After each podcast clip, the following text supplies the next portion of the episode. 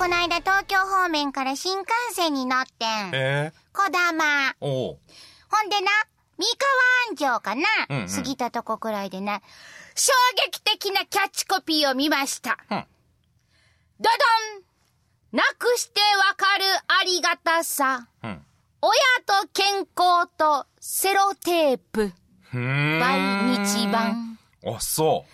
これよしこほんま共感した。中華感動した。ナイスキャッチコピー。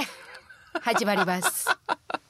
大阪よしこの今夜どっち系。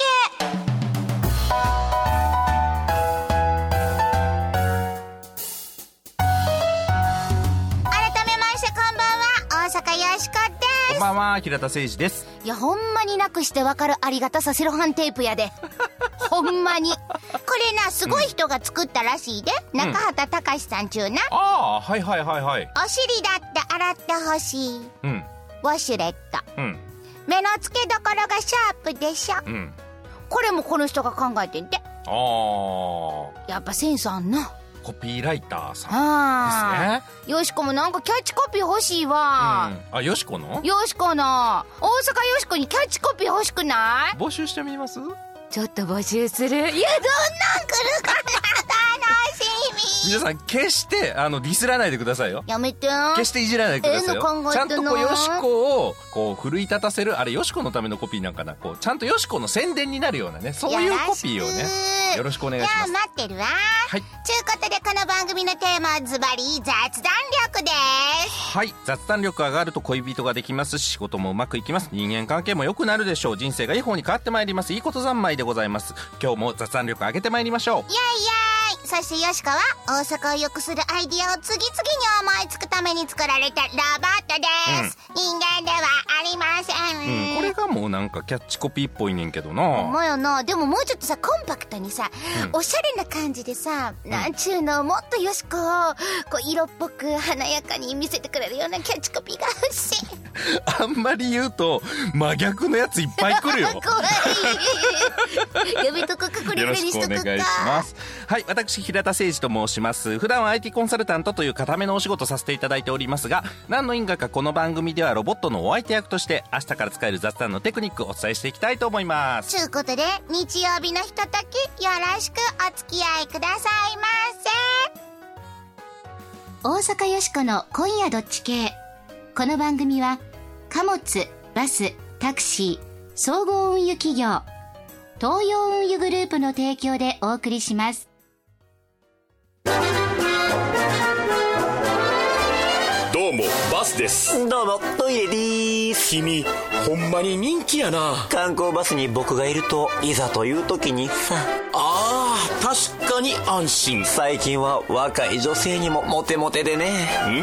ん？何それ？ああ、握手券やけど欲しい？今日も思い出の旅を。東洋ふれあいバスは安心を乗せて走ります。無茶ぶりドッジボール。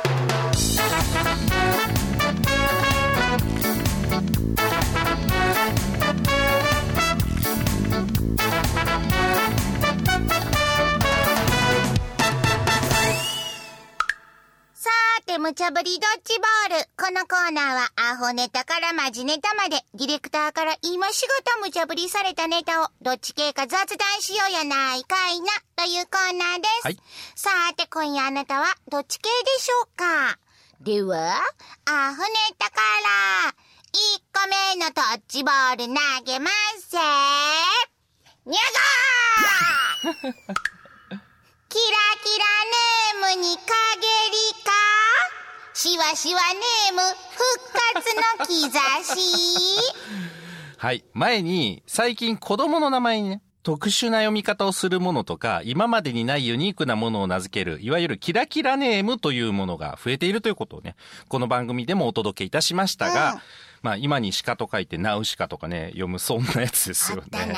ございましたが、しかし今ですね、じわじわと増えてきているのはシワシワネームと言われているものだそうです。ほう。これが何かというとですね、太郎とか花子とか古風と呼ばれる名前ですよね、うん、シワシワっちゅう言い方はどうなんだと思うんですけれども、古風な名前は堅実そうで安心感があるということもまあ理由なんだとか。去年の赤ちゃんの名付けについて民間の調査では、男の子の13位にイチロー、女の子の9位にフミコ、19位に徳子がランクインするなど、まあそこそこの人気のようですね。まあでも依然キラキラネームの方もまだ増えてはいるそうなんですが、皆さんどちらがお好みでしょうか。ちゅうことで、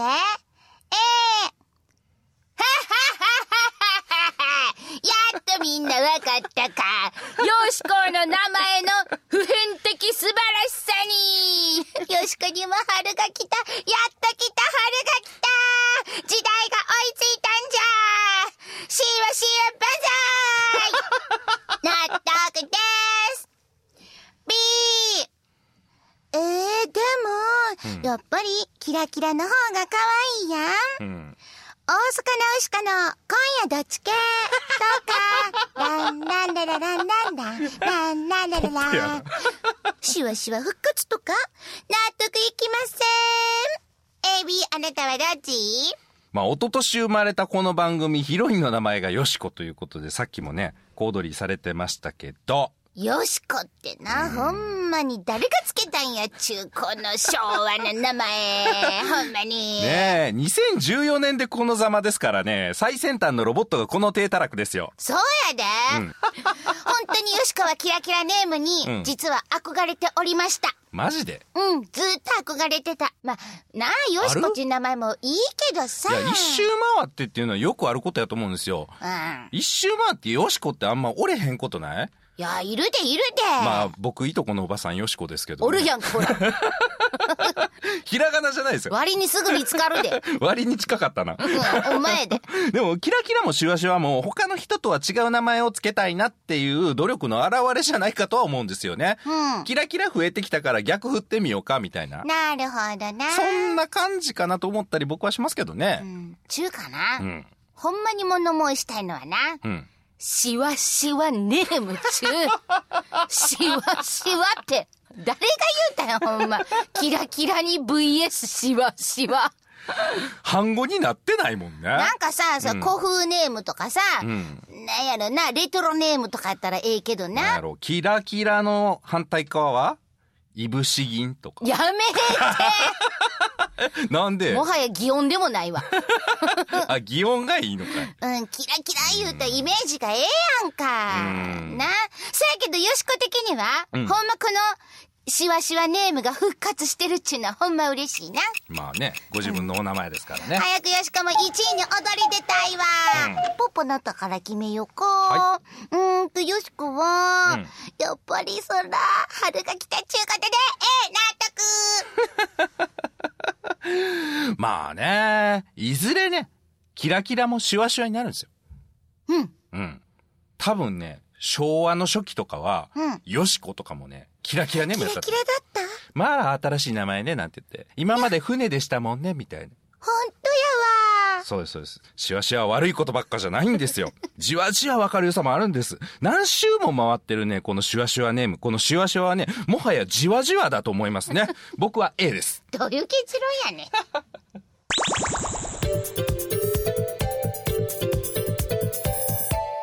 続いては、マジネット。2個目のドッジボール投げます。ピカー。究極の少子化。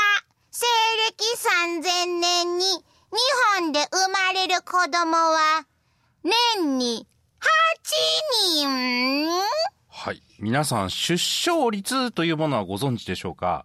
乱暴にまとめると、一組の親から何人の子供が生まれたのかという数字なんですが、まあ実際はそこそこね、複雑な計算になるんですけれども、昨年の出生率は厚生労働省の発表によると 1.46 人ということなんですね。男女2人から 1.46 人生まれる。ということはですね、人口減っちゃうんですよ、実際には今高齢化してますから亡くなる人の数も増えていきますので、この出生率、人口を維持するためには 2.07 とか 2.2 以上必要だという説もありますけれども、この数字に従ってコンピューターでシミュレーションされた方がおられまして、まず30年後にはですね、日本の人口はなんと 80% になっちゃうみたいです。1億ちょっとぐらいですね。まあ、首都2つ分の人口が消滅する感じです。これもすごいんですけれども、この時点から以降、まあ、ずっと3人に1人が65歳以上の超高齢化社会というのが続きますと。すごいですよね。3人に1人ですよ。で、なんと今から70年後には日本の人口は半分になるという、そういう結果が出てるようなんですよ。意外に近い未来ですよね。で、さらに先に計算を進めると、西暦3000年には日本の人口は1189人になり、まあ大きめの小学校の校舎に全員入れれるぐらいかと思いますけれども、その年の新生児はなんと全国で8人となるようです。これは今の出生率を維持できた場合という計算結果になりますから、実際はもっと良くない結果になりそうなんですが、皆さんはどう感じられたでしょうか？ちゅうことで、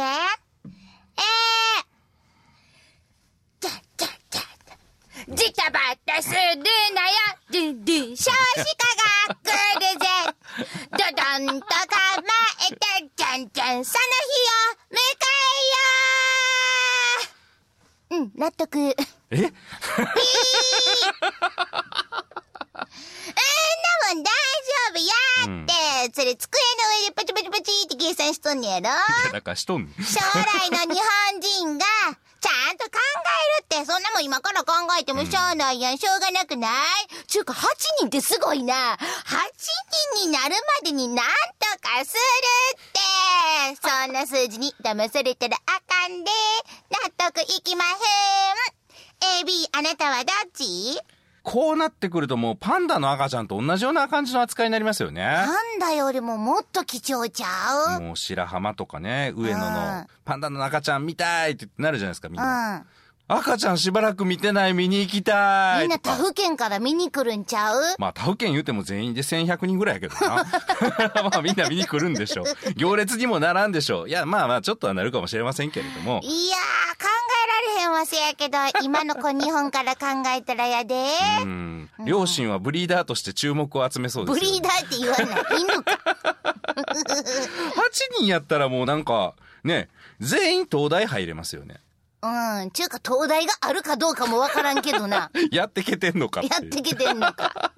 学校とかどないになってんやろな。まあ競争する人数じゃちょっとないですよね、8人だとね。もう必然的にモテますよ、これは多分。ほんまやな。うん。襟好みしてたら人類滅亡すんでっていうのを口実にぜひ言っていただきたいなと思いますけれども。いや、せやけど8人ってな、そらな、もう極端やで。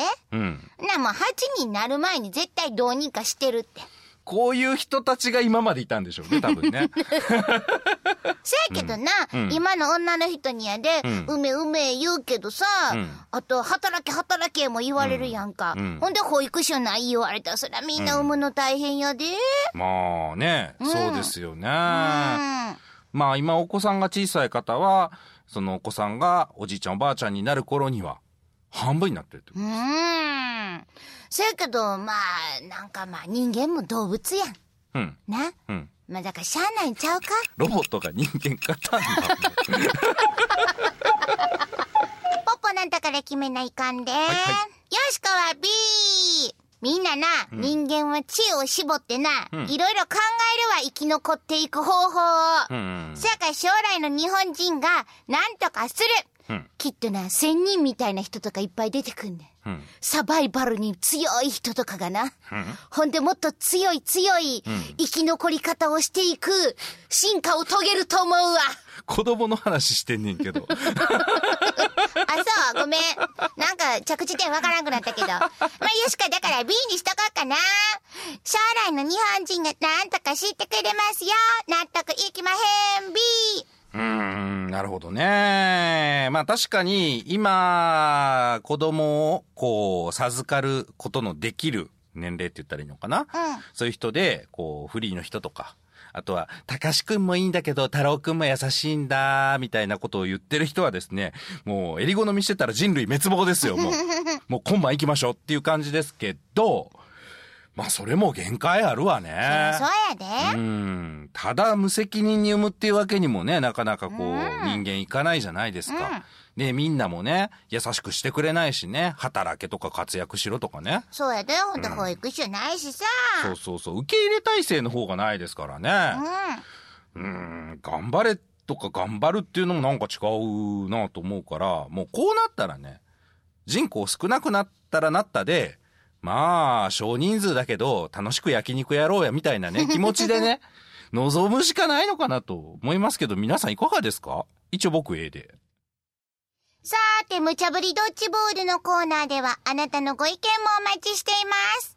今日のお題、キラキラからシワシワへ、人気ネームの変化には納得でけへん。西暦3000年に生まれる子供は年に8人には納得でけへん。さあ、とあなたはどっち系でしょうか？ユニークなご意見は番組でご紹介するほか、番組特製迷った時のどっち系コインをプレゼント。はい、これは表にシュワシュワのよしこのシルエット、裏側には番組のロゴが刻印されたキラキラの特製コインでございます。いやでもよしこのことシュワシュワって言ったらはい、迷った時にはですね、親指の上に乗せて宙に掘っていただいて、表か裏かどちらかで判断していただくという使用法がございます。キラキラのよしこが乗っております。はい、お詫びして訂正いたします。ぜひ注射名前を明記の上、よしこ@jocr.jp、 よしこ@jocr.jp、 お便りの方は郵便番号 650-8580 ラジオ関西大阪よしこの今夜どっち系まで。スマートフォンのアプリからでも OK です。はい、スマートフォンの公式アプリからでも右上の投稿するボタンを押すだけで、番組を聞いたまま簡単にお便りの投稿やプレゼントの応募ができますので、ぜひ試してみてくださいね。よしこと平田さんのサインの入ったステッカーもプレゼント中です。あなたのご応募お待ちしています。なんやゲスを変えて。うん、東京でまた子供生まれた？今年5人目。大阪はどうなってんねん。0人？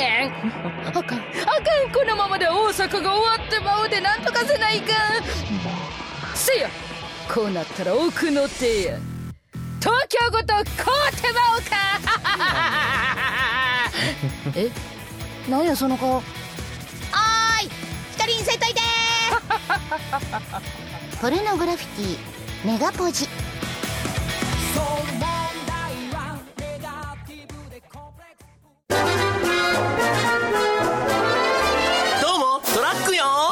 地球です。やだ、どうしたの？そういえば君、最近匂わないよね。でしょ？今では猫とかも近寄ってくるのよ。あ、何これ、取ったらどうなの？シュポキヤーン、エッチー。うわ、これが噂のクリーンシステムだったのか。荷物が大切、地球も大切、みんなに優しい株式会社東洋運輸です。全日本雑談研究所。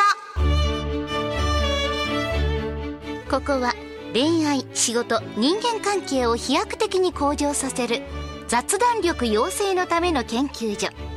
あなたを幸せに導く雑談ノウハウを毎週一つずつ紹介していきます。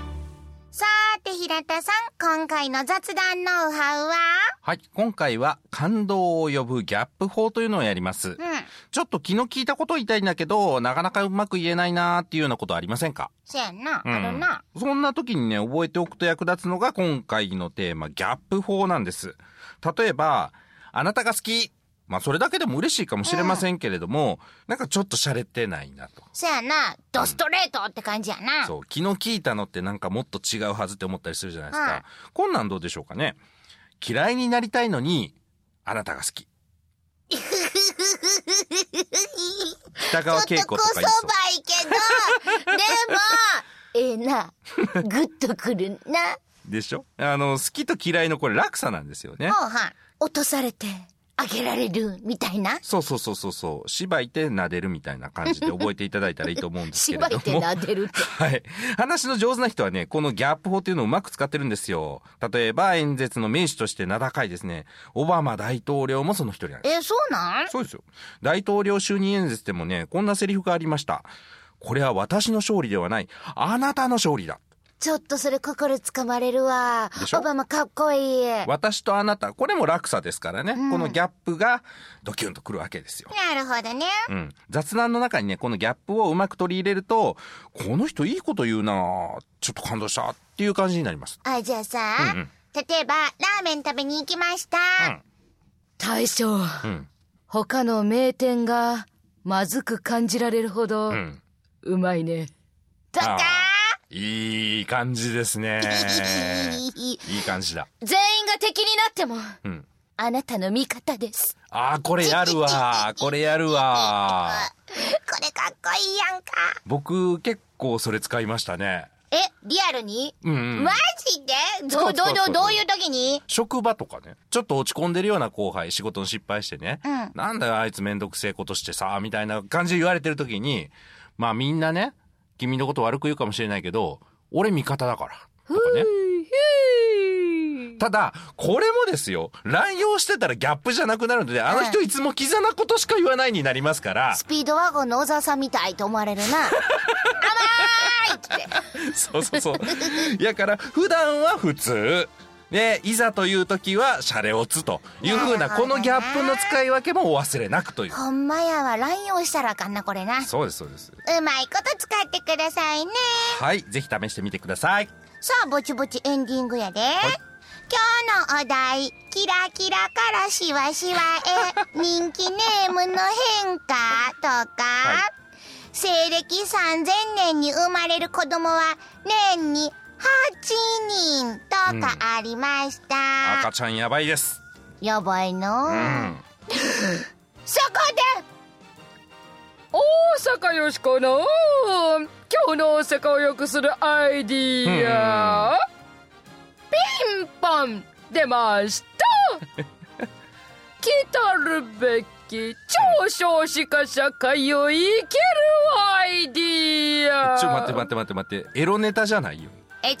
何、どういうこと？やだね、よしこのことなんかエロいみたい。もうね、よしこから出るフェロモンでそういう気分にされてしまって申し訳ない。のりこちゃんとかも聞いてるから色気が抑えられないな。大丈夫なようですね。ではお願いします。題して、大阪みんなの赤ちゃん制度、超少子化社会、思ってたよりも早いと思えへん？ちょっとびっくりしたよな、でもさ、これ国も自治体も有効な手が打たれへんねん。まあ打ってないわね。打ってへん、今の段階でな、このままじゃやばいで。やばいっす、日本やばい。はい、そこでよしこは考えた、それが大阪みんなの赤ちゃん制度。みんなの子供は親が育てるもの、これを子供は地域が育てるものといたしましょう。思い出してください、昭和の時代は近所のおっちゃんおばちゃんみんなが親戚みたいやった。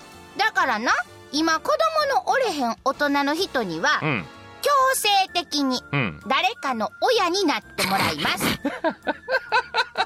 めちゃくちゃやな。これちゃんと登録すんねんで、これはまあサテライトパパ、サテライトママ、サテライトおじいちゃんにサテライトおばあちゃん、ちゃんと住民票にも記載されます。だからよしこちゃんのサテライトパパとかな、サテライトおばあちゃんとかがおるわけや、パパの二重化とかママの二重化みたいなもんね。そうやな。そしたらさ、子供を中心にそのサテライトパパママおじいちゃん、おばあちゃん、みんなさ、今日よしこちゃんこんなんしてたよとかさ、よしこちゃんの教育方針についてちょっともうちょっと考えた方がいいかもしれへんわ、うちでこんなことしてたでとかな、そんなんをみんなでこうさ、話す場ができたりとかな。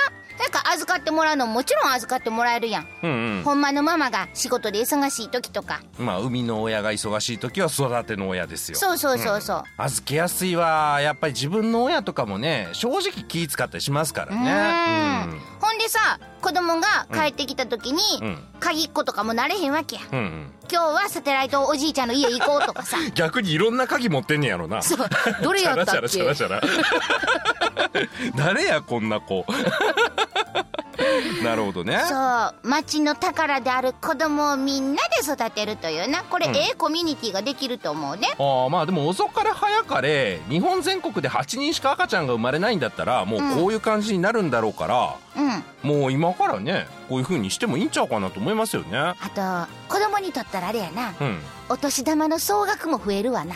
ああ、まあ子供にとってというよりも、まあ、子供すごいちっちゃかったらお金わかんないですから、うん、シングルマザーの方とかもこれだと経済面でも安心です。あ、確かにほんまやな、うん、なんかこう寂しい思いもあんまりせんでいいし、うんうん、ほんでお金の面でもな、うん、なんかもうやっぱり気になるやん、いろいろ、うん、格差社会とかも言われてるからさ、ね、野球やりたい言うたら、うん、サテライトおじいちゃんがほなユニフォーム買うたろか、うんじゃあこっちのステライトパパがバットこうたるわとかな、うんうんうん、みんなで分担したら費用もな、うんうん、ちょっとずつでいけるやんか。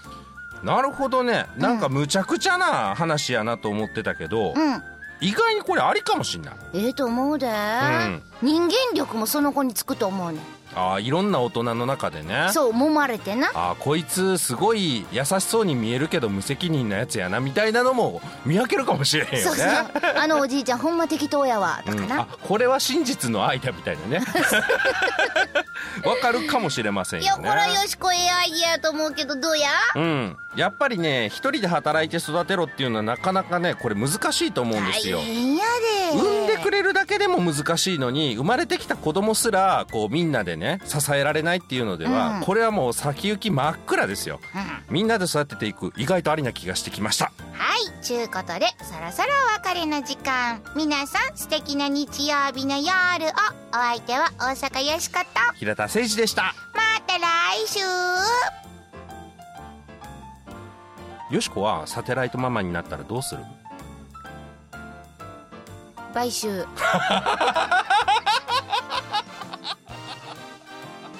大阪よしこの今夜どっち系。この番組は貨物・バス・タクシー総合運輸企業の東洋運輸グループの提供でお送りしました。